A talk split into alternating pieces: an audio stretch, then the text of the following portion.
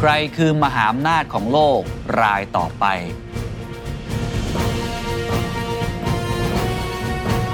สหรัฐแทบจะเป็นประเทศหนึ่งเดียวที่มีอิทธิพลในการส่งกำลังทางการทหารไปอยู่ที่ไหนก็ได้ในโลก แต่ในขณะเดียวกันก็ปฏิเสธไม่ได้ว่าต้องการพึ่งพาตลาดของประเทศจีนด้วย หรือจะเป็นรัสเซีย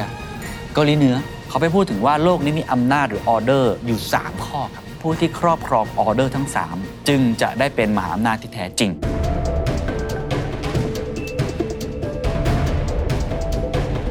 ล่าสุดก็คือเหตุการณ์อิสราเอลฮามาสโลกมันมาเคาะอยู่หน้าประตูมหาอำนาจรายต่อไป อาจจะไม่ใช่ใครอย่างที่คุณคิดครับ This is the Standard Podcast. The Secret Sauce. Executive Espresso สวัสดีครับ ผมเคนนักครินทร์และนี่คือ The Secret Sauce Executive Espresso สรุปความเคลื่อนไหวในโลกเศรษฐกิจธุรกิจ แบบเข้มข้นเหมือนเอสเปรสโซให้ผู้บริหารอย่างคุณไม่พลาดประเด็นสำคัญคว้าโอกาส ล่าอนาคต ล้วงอินไซต์ถ้าคุณคือคนที่ต้องนำองค์กร บริหาร ขับเคลื่อนธุรกิจสู่อนาคต ถ้าคุณคือคนที่ต้องมีส่วนร่วมในการกำหนดนโยบาย วางกลยุทธ์ทั้งภาครัฐและเอกชน ถ้าคุณคือคนรุ่นใหม่ ที่ต้องการสร้างความเปลี่ยนแปลง นี่คือฟอรัมแห่งปีที่คุณไม่ควรพลาดครับ จัดต่อเนื่องเป็นปีที่ 4 กับงาน The Standard Economic Forum 2023 Future Ready Thailand เศรษฐกิจไทยไล่ล่าอนาคต รวมผู้นำระดับโลกและไทยกว่า 40 คนไว้ในงานเดียว พบกับเศรษฐาทวีสิน บรรทุลล่ำซำเศรษฐพุทธสุทธิวาฒนรพุทธ สุรเกียรติเสถียรไทย สุภวุฒิสายเชื้อ กอบศักดิ์ภูตระกูล พยงศรีวณิชคัตยาอินทรวิชัย สมโพศอาหุไนยธนาธรจึงรุ่งเรืองกิจ ฟาบริซิโอ ซาโคเน่ เก็บครบทุกมิติ เจาะลึก megatrend 2024 ทั้งมิติเศรษฐกิจ พลังงาน เทคโนโลยี สิ่งแวดล้อม สังคม และการเมือง เจาะลึก insight อัปเดตข้อมูลล่าสุดก่อนใคร จากผู้เชี่ยวชาญตัวจริง แลกเปลี่ยนความรู้ คลุกวงในกับผู้นำทางความคิด ระดับโลกและไทยกว่า 40 คน เปิดโอกาสในการสร้าง networking community ที่รวมผู้นำและผู้ออกแบบนโยบายกว่า 3,000 คน พบกันวันที่ 23-25 พฤศจิกายน 2566 จัด 3 วันเต็ม ณ ศูนย์การประชุมแห่งชาติสิริกิติ์ ซื้อบัตร Early Bird ราคา 2,500 บาท ได้แล้ววันนี้ถึง 31 ตุลาคมเท่านั้น คว้าโอกาส ล่าอนาคต ล้วง insight กับงาน The Standard Economic Forum 2023 Future Ready Thailand เศรษฐกิจไทยไล่ล่าอนาคต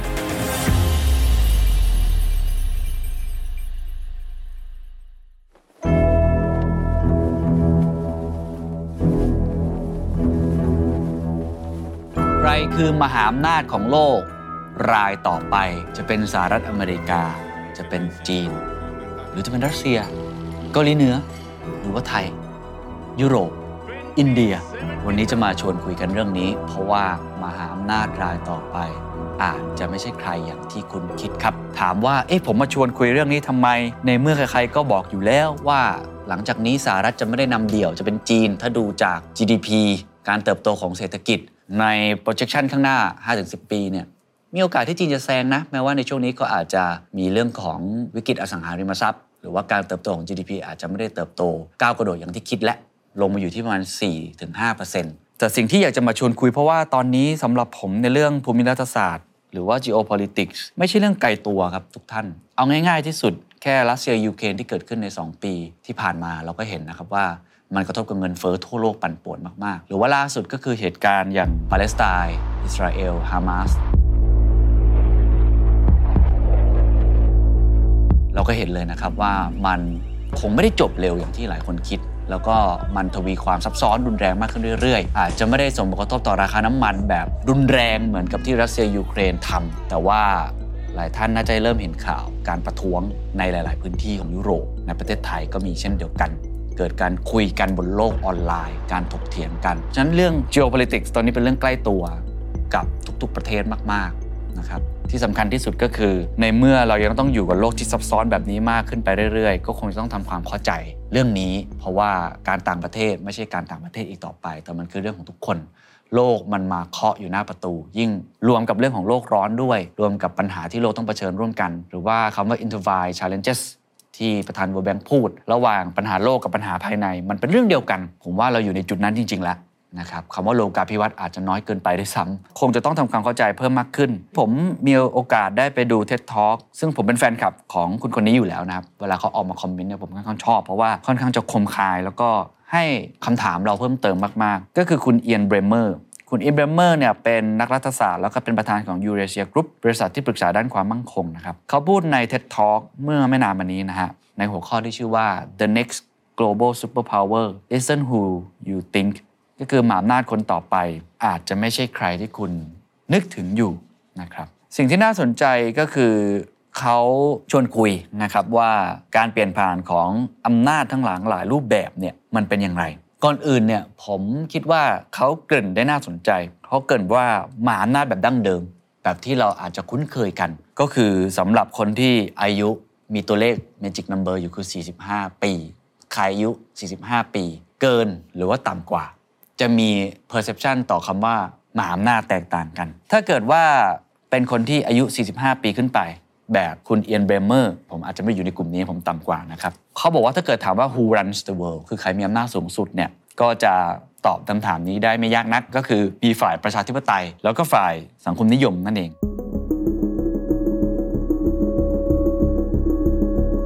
ก็คือโลกสองขั้วแบบ bipolar world ตั้งแต่หลังสงครามโลกครั้งที่ 2 เป็นต้นมา ก็คือสหรัฐอเมริกากับโซเวียตนั่นเอง แต่ถ้าเกิดว่าคนที่อายุต่ำกว่า 45 ปี ซึ่งก็คือผมอยู่ในนั้นด้วยเนี่ย อันนี้ผมไม่ประสีประสาเลยกับตอนที่สหภาพโซเวียตมีอำนาจเลยสักเท่าไหร่ก็คือเกิดมาก็คือกำแพงเบอร์ลินล่มสลายแล้ว ซึ่งก็จะเป็นช่วงที่เขาเรียกว่า unipolar world ก็คือสหรัฐอเมริกาเนี่ยเป็นมหาอำนาจเพียงหนึ่งเดียว นำเดียว แต่ว่าวันนี้ที่เราคุยกันอยู่เนี่ยโลกปัจจุบันมันไม่ได้เรียบง่ายแบบนั้น มันซับซ้อนมากขึ้นเรื่อยๆ ยิ่งถ้าเกิดเรามองในช่วง 15 ปีที่ผ่านมาเนี่ยก็คือตั้งแต่ช่วง 2010 เป็นต้นมาเนี่ยมันซับซ้อนขึ้นอีกเล็กน้อยพอสมควร คุณ Ian Bremmer บอกว่าพื้นที่อื่นๆ ทั่วโลกตอนนี้เริ่มมีอำนาจในรูปแบบของตัวเอง แล้วก็ปฏิเสธกฎเกณฑ์ที่พวกเขาไม่เห็นด้วย หรือบางครั้งเนี่ยก็ออกแบบกฎเกณฑ์ของตัวเองขึ้นมา คุณ Ian Bremmer ใช้คำว่าตอนนี้โลกกำลังเป็น leaderless world leader ก็คือมีผู้นำ leaderless ก็คือไร้ผู้นำโลกที่ไร้ผู้นำเดี่ยวแบบสหรัฐคำถามก็คือมันเกิดอะไรขึ้นบ้าง คุณ Ian Bremmer บอกว่ามี 3 ประเด็นสำคัญ 1. ครับเขาบอกว่า Russia was not integrated into Western institutions ก็คือรัสเซียเนี่ยถือเป็นหนึ่งในมหาอำนาจ โดยเฉพาะในเรื่องของอาวุธยุทโธปกรณ์เนาะไม่แพ้โลกตะวันตก ในช่วงหลายปีที่ผ่านมาครับคุณ Ian Bremmer มองว่า power มหาอำนาจอย่างรัสเซียตอนนี้มีอำนาจที่ถดถอยลงอย่างมาก ตัวรัสเซียเองหรือปูตินเองก็ไม่ได้พอใจกับสถานการณ์ที่กำลังเกิดขึ้นนี้ แล้วก็ไม่ได้รวมเข้าไปเป็นส่วนหนึ่งกับซีกโลกตะวันตก ก็เห็นภาพชัดขึ้นจากสงครามยูเครนรัสเซีย จะเห็นเลยนะครับว่าแบ่งเป็นขั้วชัดเจน โดยเฉพาะฝั่งโลกตะวันตกก็มีองค์การอย่างนาโต นะครับที่เป็นภาพที่ชัดเจนมาก แล้วเราก็จะเห็นว่าแต่ละประเทศเนี่ยจะอยู่กับนาโตหรือว่าจะอยู่ฝั่งรัสเซียเนี่ยก็คือรัสเซียไม่ได้อินทิเกรตเข้าไปในโลกตะวันตกนะฮะข้อ 2 China was integrated into US-led institutions คืออันนี้ถ้าเกิดใครจำกันได้ตั้งแต่ประเทศจีนเข้าไปอยู่ใน WTO หรือว่าองค์การการค้าโลก ตั้งแต่ช่วงต้นปี 2000 ก็คือประเทศจีนเนี่ยมีความพยายามที่จะเข้าเป็นส่วนหนึ่งของระเบียบโลกที่ขับเคลื่อนจากสหรัฐก็คือ US-led institutions ในสมมุติฐานว่าพวกเขาอยากจะร่ำรวยขึ้น ทรงพลังมากขึ้น อย่างที่เราทราบดี ตั้งแต่ที่จีนเปิดประเทศในเรื่องของธรรมาค้าขายเข้าเป็นส่วนหนึ่ง นั่นเป็นเหตุผลที่ทำให้เราเห็น Apple เข้าไปตั้งโรงงานใช่ไหมครับหรือว่า Tesla เองก็ตามที แต่ว่ามันต้องวงเล็บไว้ตัวโตๆเลยว่ามันไม่เหมือนเดิม เพราะว่าอย่างไรก็ตาม จีนก็ยังเป็นจีนครับ จีนก็มีแนวทางของตัวเอง การเข้าไปเป็นส่วนหนึ่งของ US-led institutions มันไม่ใช่ทั้งหมด และก็ต้องบอกว่าสหรัฐก็รู้ แล้วก็ไม่ได้สบายใจกับสิ่งที่เป็นอยู่มันก็เลยเกิดเหตุการณ์ในรอบหลายปีที่ผ่านมาที่เราเห็นคือ ความตึงเครียดระหว่างสหรัฐกับจีน ที่มันไม่มีทางหวนย้อนกลับนะครับ อันดับที่ 3 ก็คือ people left behind by globalization เขาบอกว่าประชาชนกว่า 10 ล้านคนในสหรัฐรวมถึงประเทศประชาธิปไตยอื่น ๆ กำลังรู้สึกว่าเขาถูกโลกทิ้งไว้ข้างหลัง และกำลังรู้สึกว่ารัฐบาลหรือผู้นำของเขากำลังขาดความชอบธรรมมากขึ้นในทุกๆวัน ซึ่งสิ่งนี้เป็นปัญหาที่ถูกทิ้งไว้กว่าทศวรรษ They felt that their government and their leaders were more illegitimate นะครับผมคิดว่าอันนี้ปรากฏการณ์หนึ่งที่เราสังเกตเห็นได้ในรอบ 5-10 ปีที่ผ่านมา ก็คือเรื่อง อุดมการขวาจัดนะครับ extreme right แล้วก็หลายคนก็บอกว่าปรากฏการณ์ที่ทางโดนัลด์ทรัมป์ได้รับการเลือกตั้งในปี 2016 ก็เป็นส่วนหนึ่งแหละ เขารู้สึกว่า globalization ทำให้เขาตกงานนะครับเขารู้สึกว่า immigrant ที่เข้ามาในประเทศทำให้เขาตกงาน ก็เลยทำให้เกิดการปกป้อง หรือว่าที่เรียกว่าชาตินิยมเพิ่มมากขึ้น เป็นอุดมการณ์ขวา ซึ่งอันนี้มีในทวีปยุโรปด้วย รวมทั้งในสหรัฐอเมริกา อันนี้ก็เป็นปรากฏการณ์หนึ่งซึ่งผมกับคนก็พูดถึงกันเยอะในรอบ 5 ปีที่ผ่านมา เพราะฉะนั้นก็ยังมีกลุ่มคนจำนวนหนึ่ง ซึ่งเอียนเบรเมอร์ให้ตัวเลขมาว่าประชาชนกว่า 10 ล้านคนในสหรัฐนะครับซึ่งผมไม่แน่ใจว่าตัวเลขนี้มาจากไหนนะครับรวมถึงประเทศประชาธิปไตยอื่นๆเนี่ยกำลังไม่พอใจ เพราะว่าเขารู้สึกว่า globalization ทำให้เขาถูกทิ้งไว้ข้างหลังนะฮะงนั้นคุณค่า ของประชาธิปไตยก็ต้องยอมรับเช่นเดียวกันว่าก็ถูกสั่นคลอนเช่นเดียวกัน ดังนั้นคุณเอียนเบรเมอร์ก็เลยสรุปนะครับว่าหากเราสังเกตการเปลี่ยนแปลงของภูมิรัฐศาสตร์โลกในปัจจุบัน ทั้งปัจจัยในเรื่องของทางการเมือง หรือว่าข้อขัดแย้งที่เกิดขึ้น ก็จะเห็นว่า 90%เนี่ยถูกขับเคลื่อนด้วย 3 ปัจจัยนี้ที่เมื่อกี้ผมพูดไปรัสเซีย จีนแล้วก็ประชาชนจำนวนหนึ่งที่ถูกทิ้งทำให้หลายคนเริ่มรู้สึกว่าเขากำลังอยู่ในโลกที่ไร้ผู้นำก็คือเป็น leaderless world อย่างไรก็ตามครับ คุณเอียนก็เชื่อว่าโลกเราเนี่ย จะไม่ได้อยู่อย่างนี้ไปตลอดกาลคำถามก็คือโลกยุคถัดไปจะเป็นอย่างไร ในระยะเวลาอันใกล้ หรือว่า 10 ปีหลังจากนี้ เมื่อพูดถึงอนาคตเนี่ยก็ต้องยอมรับนะครับว่ามันมีคนนิยามคำศัพท์มากมายในช่วง 5-10 ปีที่ผ่านมา โดยเฉพาะช่วงโควิด -19 ไม่ว่าจะเป็น fragmented world bipolar world tripolar world multipolar world คือโลกที่มันมีหลายขั้วเพิ่มมากขึ้นนะครับ แต่คุณเอียนเบรเมอร์มีมุมมองที่น่าสนใจ เขาพูดถึงออเดอร์ก่อน นะเขาไปพูดถึงว่าโลกนี้มีอำนาจหรือออเดอร์อยู่ 3 ขั้วครับ ที่ทับซ้อนหรือว่า overlap กันอยู่ ไออำนาจ 3 อย่างเนี้ยมีปัจจัยสำคัญขึ้นอย่างมากกับชีวิตของพวกเราในปัจจุบัน และเป็นอำนาจที่เราไม่ควรจะละเลยอย่างยิ่ง เขาบอกว่าผู้ที่ครอบครองออเดอร์ทั้ง 3 จึงจะได้เป็นมหาอำนาจที่แท้จริง ก็คือเป็น global superpower คนถัดไปที่แท้จริง ไปที่อันแรกก่อน อันนี้ผมว่าตรงไปตรงมา ก็คือ global security order อำนาจที่เกี่ยวข้องกับความมั่นคง อำนาจในส่วนนี้คุณเอียนเบเมอร์กล่าวว่าสหรัฐและประเทศพันธมิตร คือผู้ที่ถือครองอำนาจนี้เป็นส่วนใหญ่ของโลก ก็ไม่ว่าจะเป็นเรื่องขององค์การระหว่างประเทศต่างๆ ที่เรารู้จักกันเป็นอย่างดีในปัจจุบัน UN อย่างนี้เป็นต้นนะฮะ World Bank อย่างนี้เป็นต้น IMF อย่างนี้เป็นต้น แล้วก็อีกหลาย ๆ หน่วยงานก็ต้องยอมรับว่านี่คือระเบียบ นะที่เกิดขึ้นจากสหรัฐสหรัฐแทบจะเป็นประเทศหนึ่งเดียวที่มีอิทธิพลในการส่งกำลังทางการทหาร เรือบรรทุกเครื่องบิน เรือรบ ทั้งทางบกและทางเรือ หรือว่ายุทธปกรณ์เนี่ยก็อยู่ที่ไหนก็ได้ในโลกนะครับตัวอย่างล่าสุดที่เราได้เห็นกันนะครับเรื่องของ global security order ของสหรัฐก็คือความสัมพันธ์ของอิสราเอลกับสหรัฐนั่นเองก็คือทางผู้นำของอิสราเอลแล้วก็คุณโจไบเดนก็ได้พบกันนะครับเบนจามินเนทันยาฮู นายกรัฐมนตรีของอิสราเอลนะครับ 18 ตุลาคมที่ผ่านมามีภาพสวมกอดกันเลยนะครับโจไบเดนเดินทางไป หารือเกี่ยวกับแผนทำสงคราม หรือว่าในช่วงก่อนหน้านี้นะครับนาโต้ก็ขยับเส้นของตัวเองมากขึ้น ในการสนับสนุนยุทโธปกรณ์แก่ยูเครน แต่ก็ต้องแต่นะฮะเพราะว่าตอนนี้จีนเองครับก็ไม่น้อยหน้าเนาะ ก็มีการพัฒนาความมั่นคงทางการทหาร โดยเฉพาะในประเทศแถบเอเชีย ซึ่งนั่นส่งผลให้พันธมิตรของสหรัฐในเอเชียเนี่ยเกิดความกังวลมากขึ้น และแน่นอนครับมันก็ส่งผลให้ประเทศกลุ่มนี้ ต้องการจะติดต่อกับสหรัฐเพิ่มมากขึ้น เพื่อสร้างความมั่นคง หรือว่าอาจจะเป็นในทางตรงกันข้าม หรืออีกมุมหนึ่งครับก็คือรัสเซียนะครับที่คุณเอียนบอกว่าเป็นประเทศที่มีความกังวลเรื่องอำนาจความมั่นคงแน่นอน แต่ว่าจากที่มีการสูญเสียกำลังทหารกว่า 200000 นายในช่วงที่ผ่านมา และเรื่องของการคว่ำบาตรทางเศรษฐกิจก็คือ sanction ก็ยิ่งทำให้การฟื้นคืนความมั่นคงทางการทหารหรืออำนาจในส่วนนี้ กับสหรัฐเป็นเรื่องที่ยากลำบากมากขึ้น จริงอยู่ครับที่ว่าทุกประเทศวันนี้ทั้งรัสเซียจีนหรืออีกหลายประเทศเนี่ยมีอาวุธนิวเคลียร์ในครอบครอง คือเราตัดสมการนี้ออกไปไม่ได้เลย เราก็เห็นเกาหลีเหนือนะมีการหึ่มๆกันลักษณะแบบนี้ แต่ทุกคนครับคุณเอียนเบรเมอร์มองว่าต่างก็รู้ดีว่า หากมีการใช้งานก็จะเป็นเหมือนการฆ่าตัวตายนั่นเอง ดังนั้นโดยสรุปจากสถานการณ์ของ global security หรืออำนาจของความมั่นคงที่เกิดขึ้นในตอนนี้ สถานะของมันคุณเอียนมองว่ามันคือ unipolar order และคุณเอียนก็มองว่าจะเป็นแบบนั้น ต่อไป นี่คือมุมมองของเอียนนะครับก็คือสหรัฐเนี่ย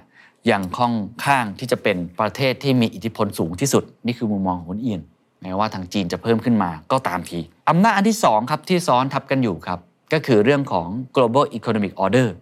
ก็คืออำนาจทางเศรษฐกิจ คุณเอียนบอกว่าในส่วนของอำนาจนี้สหรัฐก็ยังเป็นเศรษฐกิจที่ มีความแข็งแกร่งอย่างมาก แต่อย่างไรก็ตามครับสหรัฐไม่สามารถครอบครองเศรษฐกิจทั้งหมดของโลกได้ ไม่สามารถใช้อำนาจทางการทหาร หรือว่าความมั่นคง มากำหนดทิศทางการไหลเวียนของเศรษฐกิจโลกได้ทำไมถึงเป็นเช่นนั้น คุณเอียนมองว่าทั้งสหรัฐและจีนมีความสัมพันธ์ทางเศรษฐกิจที่ต้องมีการพึ่งพากันนะครับก็คือเป็น enormously economically interdependent ก็คือสัมพันธ์ซึ่งกันและกัน ดังนั้นเนี่ยมันไม่สามารถที่จะแยกออกจากกันได้อย่างสมบูรณ์แบบ เขาทั้งสองเนี่ยไม่สามารถที่จะควบคุมอีกฝั่งได้แบบสมบูรณ์แบบ คุณเอียนบอกครับว่าสิ่งที่เขาจะพูดนั้นอาจจะทำให้พวกเราหลายคนประหลาดใจ แต่จากสถานการณ์ที่เกิดขึ้นในปัจจุบัน ต้องบอกว่าความเชื่อมโยงทางเศรษฐกิจระหว่างสหรัฐกับจีนในสายตาของเขาอยู่ในระดับสูงอย่างที่ไม่เคยมีมาก่อน แม้ว่าจะมีสงครามการค้าก็ตามที แต่คุณเอียนเบรเมอร์บอกว่าไอ้ความสัมพันธ์ที่เขาใช้คำว่า interdependent เนี่ยมันเชื่อมโยงกันอยู่ในระดับสูงอย่างที่ไม่เคยเกิดขึ้นมาก่อนในประวัติศาสตร์และในวันนี้ทั่วโลกต่างต้องการการพึ่งพากำลังทางการทหารของสหรัฐ แต่ในขณะเดียวกันก็ปฏิเสธไม่ได้ว่าต้องการพึ่งพาตลาดของประเทศจีนด้วย ขณะที่สหภาพยุโรปนั้นถือเป็นตลาดร่วมที่ใหญ่ที่สุดในโลก และกลายเป็นผู้กำหนดกฎเกณฑ์ ซึ่งแน่นอนครับ ถ้าคุณต้องการเป็นส่วนหนึ่งของตลาดนี้ ต้องการเข้ามากอบโกยผลกำไร คุณก็ต้องอยู่ฝั่งกฎ ของพวกเขาเช่นเดียวกัน ในด้านอินเดียครับคุณเอียนเบรเมอร์มองว่าเล่นในบทบาทที่ดีทางเศรษฐกิจ ญี่ปุ่นเองก็ยังถือเป็นระบบเศรษฐกิจที่ละทิ้งไม่ได้ และในอีกสิบปีข้างหน้าเราก็จะได้เห็นการเกิดขึ้นระดับไปของระบบเศรษฐกิจโลก เพราะฉะนั้นที่เขายกตัวอย่างมาไม่ว่าจะเป็นสหภาพยุโรป เช่นกำหนดกฎเกณฑ์ CBAM อย่างนี้ขึ้นมาเป็นต้น มันเป็นตลาดใหญ่เนาะประเทศไทยก็มีความสัมพันธ์ลักษณะแบบนี้ มองภาพใหญ่คุณเอียนก็เลยยังเชื่อว่าอำนาจทางเศรษฐกิจนั้น ไม่ใช่ unipolar แต่เป็น multipolar order ก็คือมีหลายส่วนที่สามารถที่จะมีอำนาจ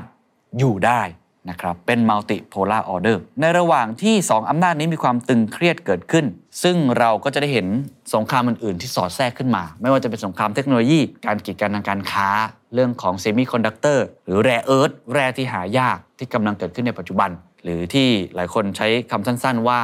chip war นั่นแหละครับ เหตุการณ์นี้ครับได้สะท้อนความพยายามในการใช้อำนาจของความมั่นคง ก็คือ security order เพื่อการดึงดูดอำนาจทางเศรษฐกิจ หรือว่า economic order ให้เพิ่มมากขึ้น เพราะฉะนั้นมันมีความพัวพันของอำนาจตรงนี้อยู่ ก็คือเรื่องของความมั่นคงกับอำนาจทางเศรษฐกิจก็อยู่ที่ว่าใครจะใช้ตรงไหน เพื่อดึงอำนาจของตัวเอง ให้ตัวเองนั้นมีอำนาจที่เพิ่มมากขึ้นได้ นี่ก็เป็นสิ่งหนึ่งที่เรามองเห็นในโลกข้อเท็จจริงในยุคปัจจุบันว่า มันเป็นอำนาจที่ค่อนข้างที่จะซ้ำซ้อนกันอยู่มากแล้วก็มีความอ่าพัวพันกันค่อนข้างมาก อย่างไรก็ตามครับมีอำนาจที่ 3 ซึ่งถ้าเกิดว่าคุณควบคุมได้ทั้ง 3อำนาจนี้ ก็จะเป็น global superpower ผมว่าหลายคนคงจะเดาออกนะครับอำนาจที่ 3 นอกเหนือจากอำนาจทางความมั่นคงอำนาจเรื่องของเศรษฐกิจ ก็คือดิจิ t a ลออเดอร์ครับหรือว่าอำนาจเรื่องของทางดิจิทัลคำถามก็คือถ้าอำนาจส่วนแรก security คุณเอียนเบรเมอร์มองนะว่าเป็น unipolar world อำนาจทางเศรษฐกิจเป็น multipolar แล้วดิจิ t a ลออเดอร์เนี่ยใครกันแน่ที่กลุ่มอำนาจอยู่ บางคนอาจจะบอกว่าคือสหรัฐ บางคนอาจจะบอกว่าคือจีน แต่คุณเอียนเบรเมอร์มองอีกแบบ เขามองว่าดิจิ t a ลออเดอร์ตอนนี้ไม่ได้ขับเคลื่อนด้วยรัฐบาลครับ แต่ขับเคลื่อนผ่าน Big Tech ครับหรือว่าบริษัทเทคโนโลยี คุณเอียนกล่าวนะครับว่ายกตัวอย่างเช่น ถ้าเกิดเราย้อนกลับไปดูเหตุการณ์ ยูเครนรัสเซียที่ผ่านมา เราต่างก็รู้ดีนะครับว่าการสนับสนุนกำลังทหารมีความสำคัญแค่ไหน แล้วก็เห็นชัดเจนเนาะเรื่องของนาโตที่สนับสนุนยูเครน แต่ถ้าว่าคนที่สนับสนุนให้ยูเครนสามารถปกป้องภัยอย่างหนึ่งได้ ซึ่งสำคัญมากในปัจจุบันถ้าไม่มีสิ่งนี้ก็สงครามปกติอาจจะอาจจะแพ้เลยก็ได้ ก็คือสงครามทางไซเบอร์ ถามว่าใครสนับสนุนให้ คำตอบก็คือบริษัทเทคโนโลยีครับบริษัทเทคโนโลยีคือคนที่มอบศักยภาพทำให้ผู้นำของยูเครนนั้นสามารถที่จะสื่อสารกับประชาชนได้ ก็คือเซเลนสกี้สื่อสารกับกองทหารที่อยู่หน้าสุดของสงครามได้ และก็สื่อสารกับประชาคมโลกได้ ถ้าหากไม่ใช่เพราะบริษัทเทคโนโลยีเหล่านี้เขาบอกว่ายูเครนอาจจะต้องขาดการติดต่อการสื่อสารภายในแค่สัปดาห์เดียวเท่านั้น ถึงขนาดที่คุณเอียนเบรเมอร์ไม่เชื่อด้วยซ้ำครับว่าเซเลนสกี้จะสามารถอยู่ได้จนถึงทุกวันนี้ ถ้าไม่มีอำนาจทางดิจิทัล ที่ให้โดยบริษัทเทคโนโลยี การใช้มือโทรศัพท์มือถือเซลฟี่ตัวเอง สื่อสารออกมา มันคืออำนาจทางเทคโนโลยีที่มอบให้กับเขา เพราะว่าจริงๆรัสเซียตัดสัญญาณอินเทอร์เน็ตได้ถูกไหมจำได้มีข่าว แล้วก็มีข่าวว่าคุณอีลอนมัสก์บอกจะส่งเรื่องของ Starlink ไปอะไรแบบนั้นเป็นต้น บริษัทเทคโนโลยีครับคือคนที่เปิดทางให้กับโดนัลด์ทรัมป์สามารถสื่อสารกับผู้คนนับล้านได้ เพื่อที่เขาจะได้กลับสู่เส้นทางการเลือกตั้ง แล้วก็สามารถปิดกั้นได้ ไม่ให้เขาสื่อสารกับประชาชน ทั้งหมดนี้คุณเอียนเบรเมอร์มองว่ามันคืออำนาจของ social media platform นั่นเองและอำนาจเหล่านี้เป็นอำนาจเดียวกันเลยครับ ที่ถูกใช้ เพื่อนำเสนอข้อมูลที่ถูกบิดเบือน conspiracy theory อำนาจที่ถูกใช้ในการนำเสนอ ทฤษฎีสมคบคิดต่างๆ ซึ่งถ้าไม่มีอำนาจเหล่านี้ คุณเอ็มเบรเมอร์มองว่าเราอาจจะไม่ได้เห็นเหตุการณ์จลาจลที่เกิดขึ้นที่รัฐสภาของสหรัฐอเมริกาในวันที่ 6 มกราคม 2021 ซึ่งถือว่าร้ายแรงมากในในมุมมองของสหรัฐอเมริกา เพราะว่าเขาไม่เคยเกิดเหตุการณ์แบบนี้ตั้งแต่ 1812 เป็นต้นมา หรือว่าการจลาจลในออตโตวา หรือว่าการจลาจลในบราซิลก็ตามทีทั้ง 3 เหตุการณ์นี้นะครับเขามองว่ามันเกิดขึ้นมาจากการใช้อิทธิพลของโซเชียลมีเดียอายกตัวอย่างเช่นของ 6 มกราคม 2021 ที่ไรออตเนี่ยประชาชนนับพันผู้สนับสนุนโดนัลด์ทรัมป์เนี่ยเข้าไปบุกอาคาร รัฐสภาสหรัฐ เพื่อขัดขวางการนับคะแนนชัยชนะของคุณโจไบเดนอันนี้เนี่ยมีการถกเถียงกันเยอะมาก แล้วสุดท้าย account โซเชียลมีเดียของทรัมป์ก็ถูกล็อกในวันเดียวกัน เนื่องจากมีการ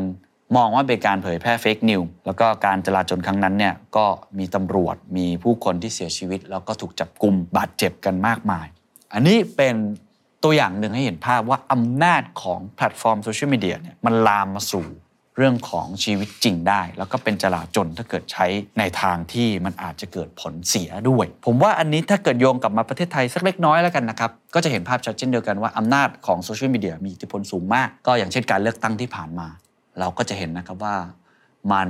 สามารถที่ทำให้คะแนนความนิยมของพรรคก้าวไกล ที่ก่อนหน้านี้ไม่ได้มีคะแนนความนิยมมากขนาดนี้ แต่เมื่อจุดติดแล้วก็ใช้อำนาจของโซเชียลมีเดียโดยเฉพาะ TikTok ใช่ไหมครับ ถึงการที่อาจารย์ตรีพันธ์นกสวนสวัสดีบอกว่า มันเปลี่ยนแปลงวิธีคิดของคนในการเข้าไปคูหาเลือกตั้งและกาพักได้เลย อันนี้ก็เป็นปรากฏการณ์หนึ่งที่ผมค่อนข้างเห็นด้วยกับคุณเอียมเบเมอร์ว่า อำนาจของเทคโนโลยี โดยเฉพาะอำนาจของโซเชียลมีเดียซึ่งกำลังจะ evolve ไปอีกขั้นนะฮะถูกไหมฮะจะ evolve ไปอีกขั้น เพราะว่าเรามี generative AI เข้ามา มันก็จะไปอีกขั้นหนึ่งนะ อันนี้ค่อนข้างมีผล ถามว่าสิ่งที่กำลังเกิดขึ้นกับมนุษยชาติคืออะไร อันนี้ต้องฟังประโยคนี้ดีๆ ผมชอบประโยคนี้มาก แล้วผมก็จดเอาไว้เลย ถึงขั้นที่ต้องเอามาเล่าให้กับคุณผู้ชมได้ฟังต่อ เพราะผมคิดว่านี่เป็นประโยคที่ค่อนข้างจะมีนัยยะต่อ อนาคตไม่ใช่แค่มนุษยชาติ แต่ครอบครัวของทุกท่านด้วยนะครับ เขาบอกว่า technology companies increasingly determine our identities ก็คือบริษัทเทคโนโลยีเหล่านี้มันมีผลในการกำหนดตัวตน อัตลักษณ์ของเราเพิ่มขึ้นในช่วงเวลาที่ผ่านมา มันจะมี 3คำครับในอดีต ที่พวกเราเราถามผมถามทุกท่านเนี่ยทุกท่านที่เป็นตัวเราทุกวันนี้ เป็นแคนนักกระเรียนทุกวันนี้ เป็นทุกท่านทุกวันนี้เนี่ยอะไรคือสิ่งที่หล่อหลอมเรามา เบ้าหลอมเรา อะไรคือทำให้เรามีปมแบบนี้ มีทัศนคติแบบนี้ มีความคิดทางการเมืองแบบนี้ มีนิสัยแบบนี้คุณเอมเมอร์บอกว่ามันมี 3 อย่างในอดีต ซึ่งผมคิดว่าน่าสนใจนะครับ 1. nature คือธรรมชาติ 2. คือ nurture คือการเลี้ยงดูคุณพ่อคุณแม่มีผลมากใช่ไหมครับสภาพแวดล้อมโรงเรียนสังคมที่เราเคยได้รับการเลี้ยงดูหรือผ่านมา หรืออย่างมากเขาก็พูดว่ามันคือ genetic failure ก็คือพันธุกรรมของเราที่มีผลในการกำหนดความเป็นตัวเรา ก็คือ nature อย่างที่เขาพูดนั่นแหละอันนี้คือสิ่งที่เราเราถูกหล่อหลอมมาในอดีต แต่ในอนาคตและในปัจจุบันนี้มันเป็นแล้ว ใครเป็นพ่อแม่คนก็จะรู้เรื่องนี้นะครับ ทุกวันนี้มันเปลี่ยนไป nature nurture แล้วก็ อัลกอริทึมครับอัลกอริทึมมีผลอย่างยิ่งในการหล่อหลอมคนคนหนึ่ง ให้มีความคิดที่เปลี่ยนแปลงไป เอาแค่พวกเราที่เติบโตมาแล้วนะฮะเรายังเปลี่ยนใจได้นะใช่ไหมในเรื่องของการเมือง เปลี่ยนใจได้ในเรื่องของวิธีคิดต่างๆ เปลี่ยน mindset ได้จากเรื่องอัลกอริทึมที่มีทั้งข้อดีข้อเสียนะครับ แต่ลองคิดภาพว่าเด็กที่เป็นผ้าขาวที่ถูกเลี้ยงดูมาแล้วก็หล่อหลอมมาเนี่ยดู YouTube ทุกวันแล้ว YouTube คัดสรรอะไรบางอย่าง มาให้เรา ดู Facebook ทุกวัน หรือดู TikTok ทุกวันถูกหล่อหลอมความคิดมาโดยอัลกอริทึมที่ไม่ใช่แค่พ่อแม่เขาไปอีกโลกหนึ่งแล้วครับผมคิดว่าอันเนี้ยเป็นสิ่งที่ต้องรับฟังอย่างยิ่ง เพราะผมเชื่อว่าแม้กระทั่งเหตุการณ์คนรุ่นใหม่นะครับอยากย้ายประเทศโบข่าวที่เกิดขึ้น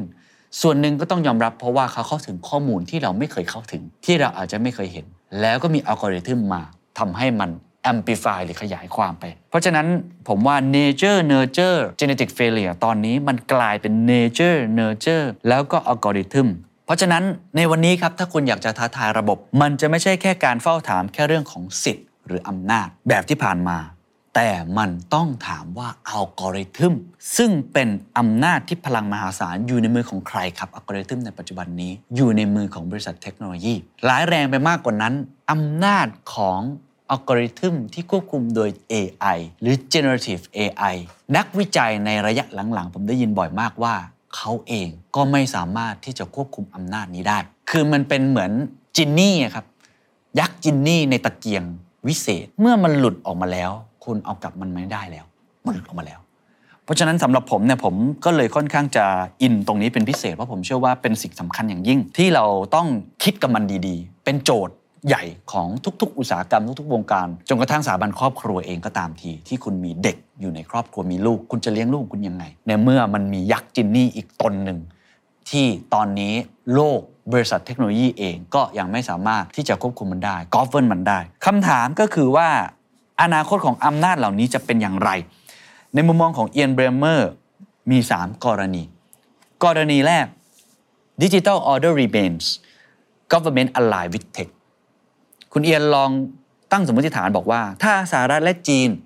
ยังต้องการที่จะแผ่ขยายอำนาจเพิ่มขึ้นในโลกดิจิทัลโดยที่สมมุติว่าบริษัทเทคโนโลยีของประเทศเหล่านี้นะชัดเจนนะสหรัฐก็เนี่ย Open AI ล่าสุดใช่ไหม Microsoft Google Facebook จีนก็มีโลกของเขาถูกไหมครับทุกวันนี้เราจะใช้ระบบปฏิบัติการของจีนเองก็ตามทียิ่งหลังๆ ชิปวอร์มันเริ่มจะพยายามนะ ผมว่าใช้คำว่าพยายามจะ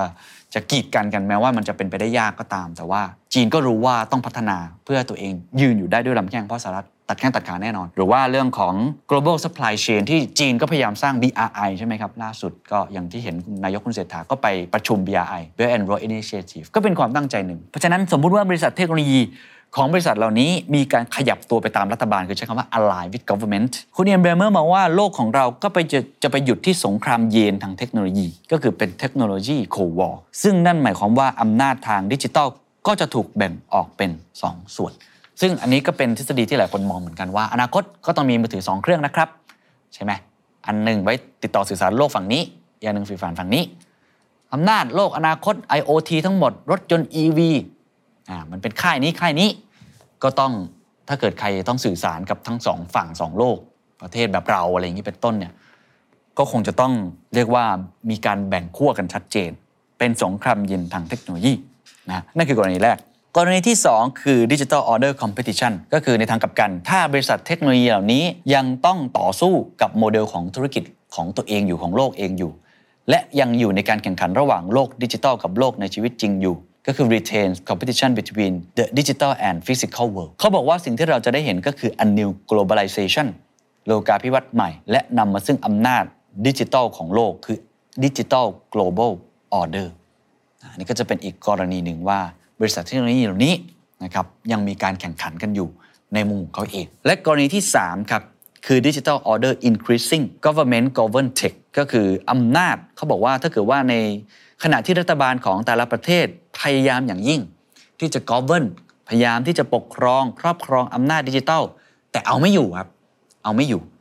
ก็คืออำนาจทางดิจิทัลนี้ไม่ได้แค่ออนไลน์แต่ว่ามันมันเติบโตขึ้นไปเรื่อยๆ และเกิดการแผ่ขยายของอำนาจนี้ทั่วโลก สิ่งที่เราจะได้เห็นก็คือเราจะได้เห็นจุดเริ่มต้นของการที่บริษัทเทคโนโลยีกลายเป็นตัวแสดงเอง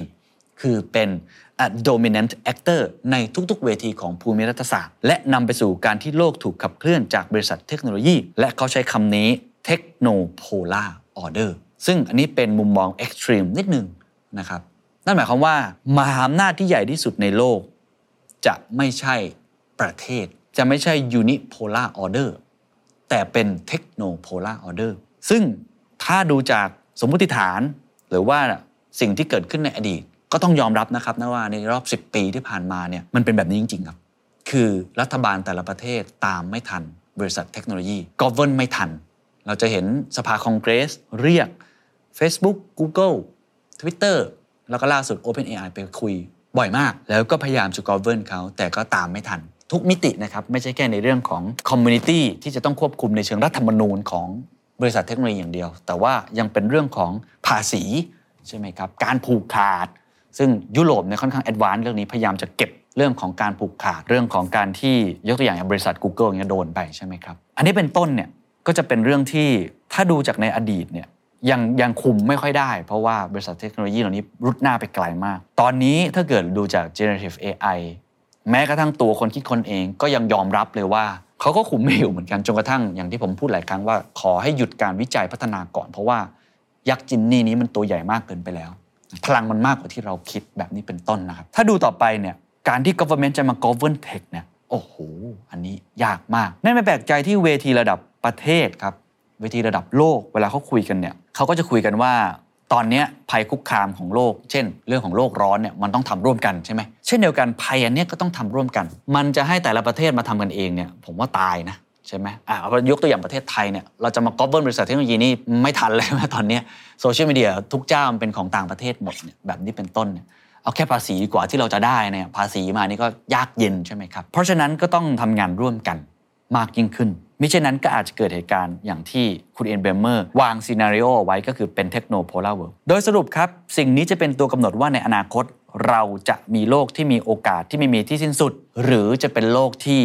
ไม่มีอิสรภาพ คุณเอียนเบรเมอร์บอกว่าตอนนี้เราไม่ได้มีปุ่มหยุดชั่วคราวสำหรับการเติบโตของเทคโนโลยีไม่หยุดมันไม่อยู่แล้วใช่ไหมครับ แต่สิ่งที่เราทำได้คือการเฝ้าถามคำถามที่สำคัญ เพราะว่าบริษัทเทคโนโลยีเหล่านี้ไม่ได้อยู่แค่ใน Fortune 500 หรือว่า Fortune 50 หรือเป็นบุคคลที่มีความมั่งคั่งสูงที่สุดในโลกเพียงเท่านั้น แต่คนเหล่านี้กำลังจะกลายเป็นบริษัท หรือเป็นบุคคลที่มีอำนาจมากที่สุด เหนืออนาคตของพวกเรา มีอำนาจและอิทธิพลเหนือลูกหลานของพวกเรา เราต้องรู้ว่าเขาคือใคร ต้องรู้ว่าพวกเขาจะทำหน้าที่อย่างไร และเราจะทำอะไรกับข้อมูลจำนวนมหาศาลเหล่านี้ เขาจะรับผิดชอบอย่างไรขณะที่ เขาปล่อยปัญญาประดิษฐ์ ยักษ์จินนี่ทรงพลังนี้ออกมา สิ่งที่เรากลัวที่สุดคือการเปลี่ยนผู้คนจำนวนมาก ให้กลายเป็นผลิตภัณฑ์ และสร้างให้เกิดความเกลียดชังหรือนำเสนอข้อมูลผิดๆ ถ้าเราสังเกตก็จะเห็นว่าบริษัทเทคโนโลยีเหล่านี้ อันนี้ความเห็นของผมแล้วก็เคยอ่านมา เขาจะใช้ตัวแทนเราเวลาเราไปใช้งานเนี่ยเขาไม่ได้ใช้ว่าเราคือคอน sumer นะเขาใช้ว่าเราคือ user เราคือผู้ใช้งานของเขาคำที่ใช้ ใช่ไหมเราเป็นผลิตภัณฑ์ของเขานะครับในปัจจุบันนี้ เพราะฉะนั้นคุณเดียนเบรเมอร์ก็เลยทิ้งท้ายนะครับว่าหากย้อนไปในปี 1989ก็คือหลังที่สิ้นสุดสงครามเยลกำแพงเบอร์ลินล่มสลายนั่นแหละครับสำหรับเขานั้นสหรัฐเป็นผู้ส่งออกประชาธิปไตยสู่โลก แม้จะไม่สำเร็จเสียทีเดียว แม้จะเสแสร้ง หรือมีอะไรที่อยู่เบื้องหลัง แต่วันนี้สหรัฐเองได้กลายเป็นผู้ส่งออกเครื่องมือที่จะทำลายระบอบประชาธิปไตยเสียเอง และผู้นำของเทคโนโลยีทั้งหมดนี้ กำลังควบคุมเครื่องมือเหล่านี้คำถามก็คือพวกเขาตกลงอะไรกันอยู่ พวกเขาจะทำอะไรกับมัน นั่นคือสิ่งที่พวกเราจำเป็นต้องรู้ และคำถามทิ้งท้ายสำหรับผมก็คือ นั่นคือสิ่งที่คนไทยทุกคนจำเป็นต้องรู้เช่นเดียวกัน และจำเป็นต้องตั้งโจทย์ตัวนี้ตัวโตๆเพื่อที่จะหาคำตอบร่วมกัน ก่อนที่ทุกอย่างอาจจะไม่สามารถแม้แต่ตั้งคำถามกับมันได้ สวัสดีครับ